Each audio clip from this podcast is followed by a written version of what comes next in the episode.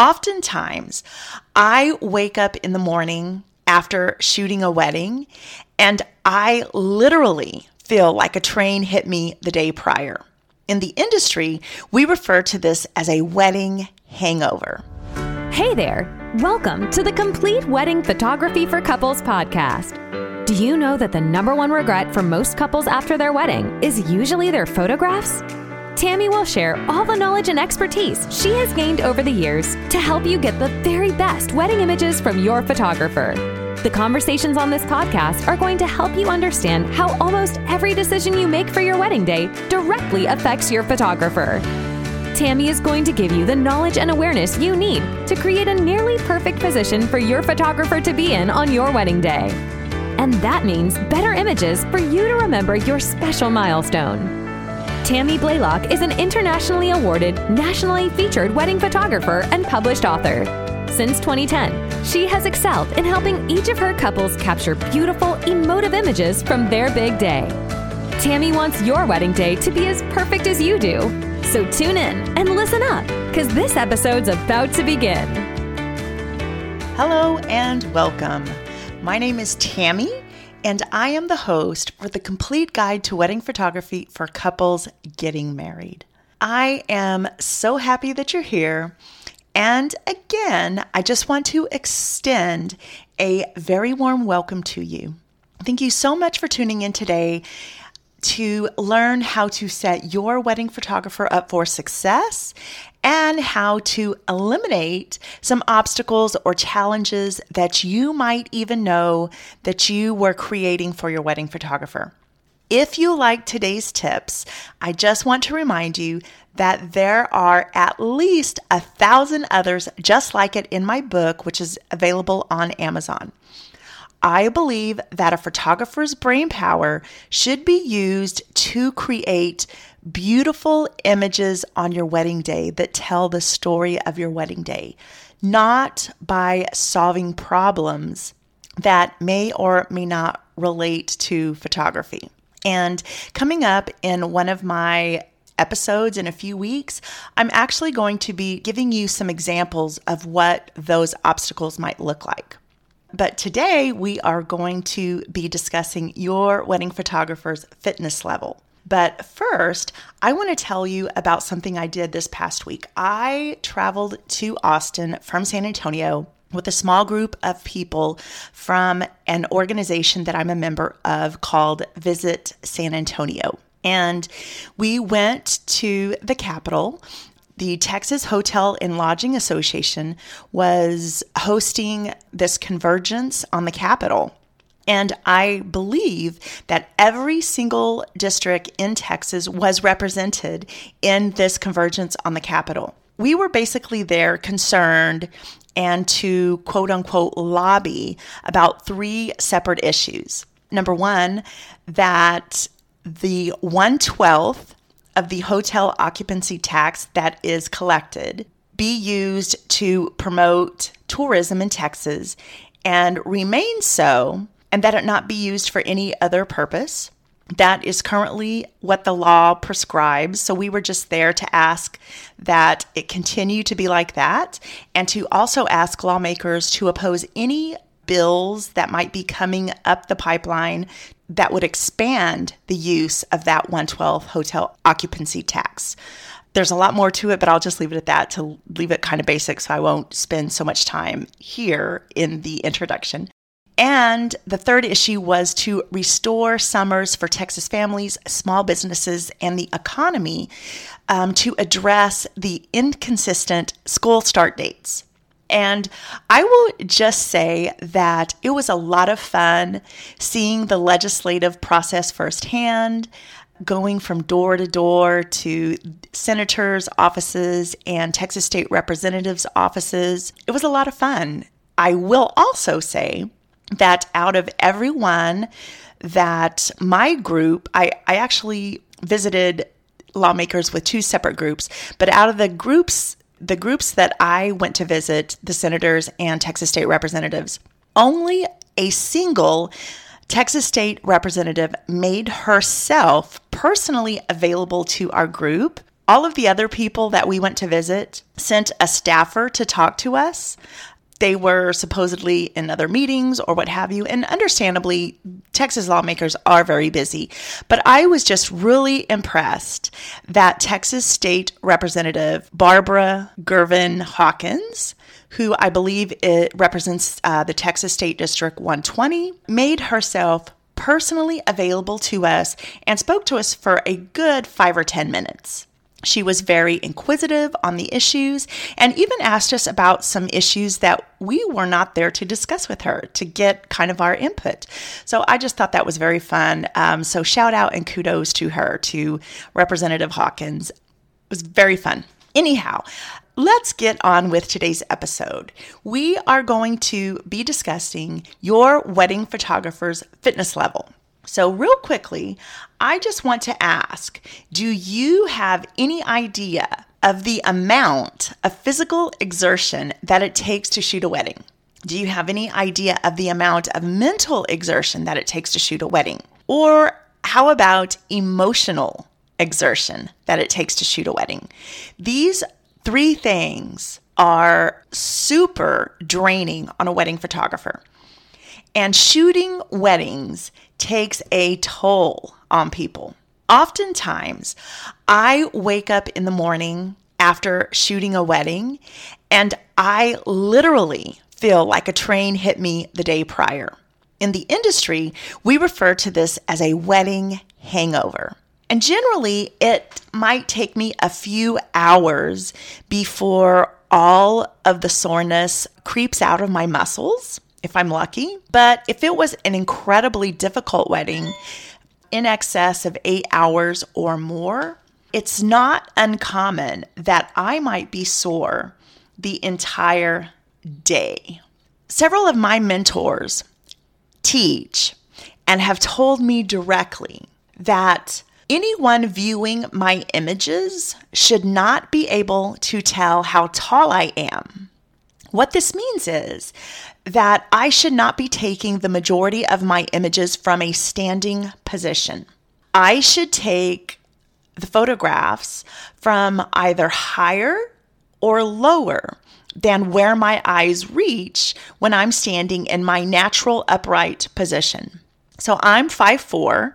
I would guess that my eyes sit at exactly about five feet tall or five feet in height. So if I were to take every single image from a five foot height, that's how all my images would, would appear to the viewer from a five feet perspective or five foot perspective. And my mentors encourage me not to do that. They want me to add interest and dynamic um, to my images by taking them from different perspectives. So, where our eyes sit in our head, this is where we all see the world from. This is where we're accustomed to viewing the world from when we walk around on our feet. We don't crawl around to experience the world, and we normally don't fly around to see the world. Um, but by the way, this is why drone photography is so interesting to us because it's a perspective that we don't often get to see. To make the most interesting photographs, I have been taught to take them from a perspective that we are not normally familiar with, to create interest by adding an unfamiliar element an unusual or a different angle. So, how do I do this? By constantly bending my legs. A wedding day, I, I say this a lot, a wedding day is like squat day all day. Imagine that. Imagine doing squats all day long. So, how to tell if your potential wedding photographer stands all day? It's simple. Just look at their portfolio. Do a portfolio portfolio review. Better yet, ask them for a complete wedding gallery or three. Look at those images. When you're shopping for your wedding photographer, look at their photos and their galleries and really examine their photos. Do they look like they were all taken from a standing position? If they do, it's my opinion that the photographer is not doing the best job possible to tell a story. And they're not probably going to do the best job possible to tell your story. They're doing a generic job, a lazy job, and excuse my French, but a half assed job, if you will. Hey, if you're loving these tips I'm sharing on this podcast episode today, please share a screenshot to your Instagram story and tag either Complete Wedding Ed or Atta Girl Photo. And again, just a quick reminder my book is available on Amazon and it's Prime eligible. And lastly, if you have a topic that you'd like me to cover or a specific question that you would like me to answer, send me an email at tammy at attagirlphoto.com. All right.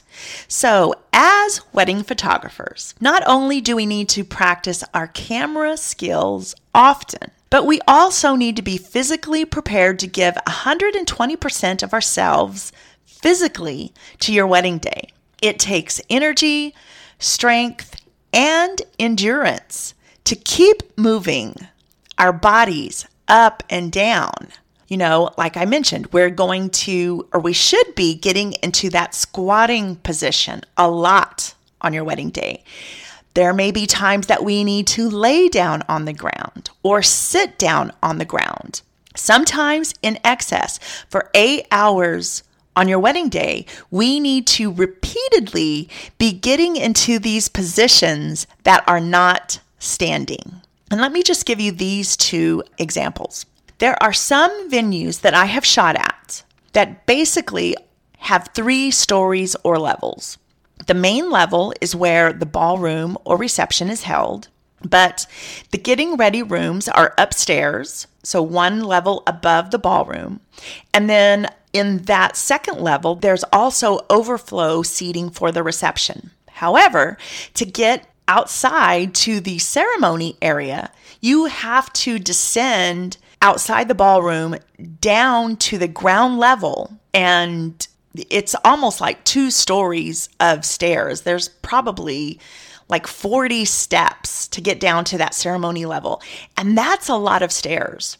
And photographers, videographers, and planners are up and down these three levels of stairs all day long. So if you're not in any sh- type of shape, physical shape, to do these stairs, on repeat, after a while, shortcuts will be taken and shots and moments will be missed. You get the picture? Someone who is not physically fit to traipse up and down these stairs for more than eight hours a day is eventually going to run out of gas or muscle strength or motivation or whatever you want to call it and stop being so mobile to capture your wedding day or important images from your day. And here is another example. The same can be said about a venue that is spread out over a large area. I've shot weddings that the groom's getting ready room was as much as about a half a mile away from the bride's getting ready room. And without a second shooter or ever being able to find the venue coordinator to hitch a ride on the golf cart, this was almost a 10 minute walk with gear to get down to the groom's getting ready room. So when you have a wedding photographer who is not used to a lot of physical exertion and not in shape, I wonder how many trips they're going to take back and forth to capture images. What's going to be missed? Okay. On the flip side of this, this episode is not about judging a book by its cover.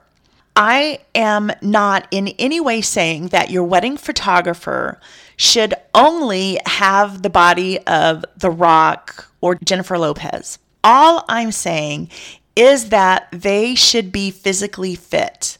They should have stamina and endurance.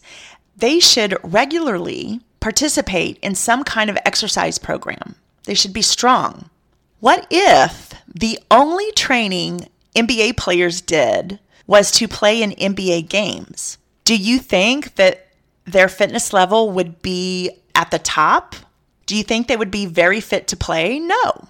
The same can be said for your wedding photographer. Shooting weddings takes all kinds of physical demands. So, your wedding photographer should be physically fit and physically equipped to deliver 120% on your wedding day.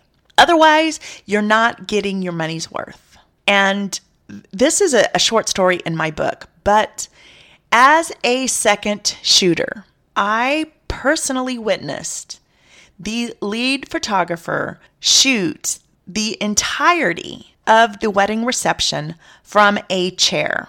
They sat in this chair the entire time. They didn't even have the gumption or the drive to move the chair around the reception ballroom.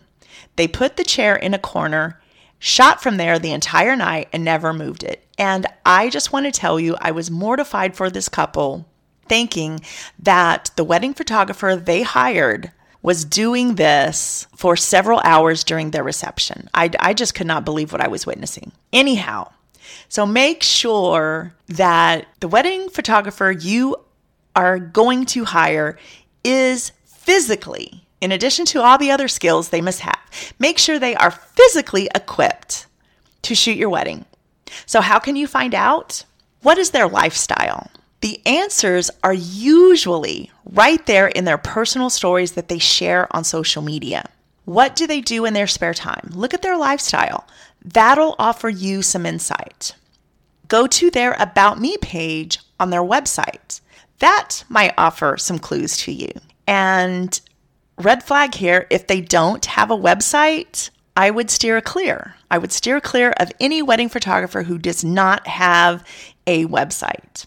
Another way you can find out is simply by asking them. Ask them what they do to stay healthy. Or, last alternative, you can be super stealthy. You can take a peek on Strava or Garmin, those two health apps, and see if they have profiles or just ask them to friend them on Strava or Garmin and see see what their activities consist of. All right, these last two points don't necessarily relate to your photographer's fitness level, but I just want to include them on this episode because I also think they're important. Um, breaks. I personally don't think that your wedding photographer should be taking multiple breaks throughout your wedding day. I don't take any breaks on a wedding day except to eat dinner and visit the ladies' room. And sometimes, even those, even my 10 or 15 minute dinner break is interrupted by a slipping timeline or a planner who hasn't checked in with me or an oblivious couple without a hired planner who has already eaten. But if you're attending someone else's wedding and you see a wedding photographer who is just taking break after break after break after break, I want you to know that they are not doing justice to the couple who hired them. And the second little uh, add on bonus comment is a shooting schedule. In addition to being physically fit, I also believe it's my personal opinion that wedding photographers should not be overbooking themselves. There is no way to give a couple on a Saturday 120% of yourself when you've shot a wedding the Friday before. I mentioned that wedding hangover, and you are just not fresh the day after a wedding, especially if it was a long one. There's no way that you can recover that quickly because weddings are so taxing, not only physically, but also emotionally and intellectually. I mean, your brain is just on hyper overdrive all day long because you are constantly constantly making calculations and anticipating moments and just on high alert if you're doing your job right. So, in addition to being physically fit, I don't believe that photographers should take more than a single break on your wedding day to eat besides bathroom breaks, and I don't believe that they should be overbooking themselves. All right, guys, that's it. That's all I have for today. The only way that this podcast grows is if you share it.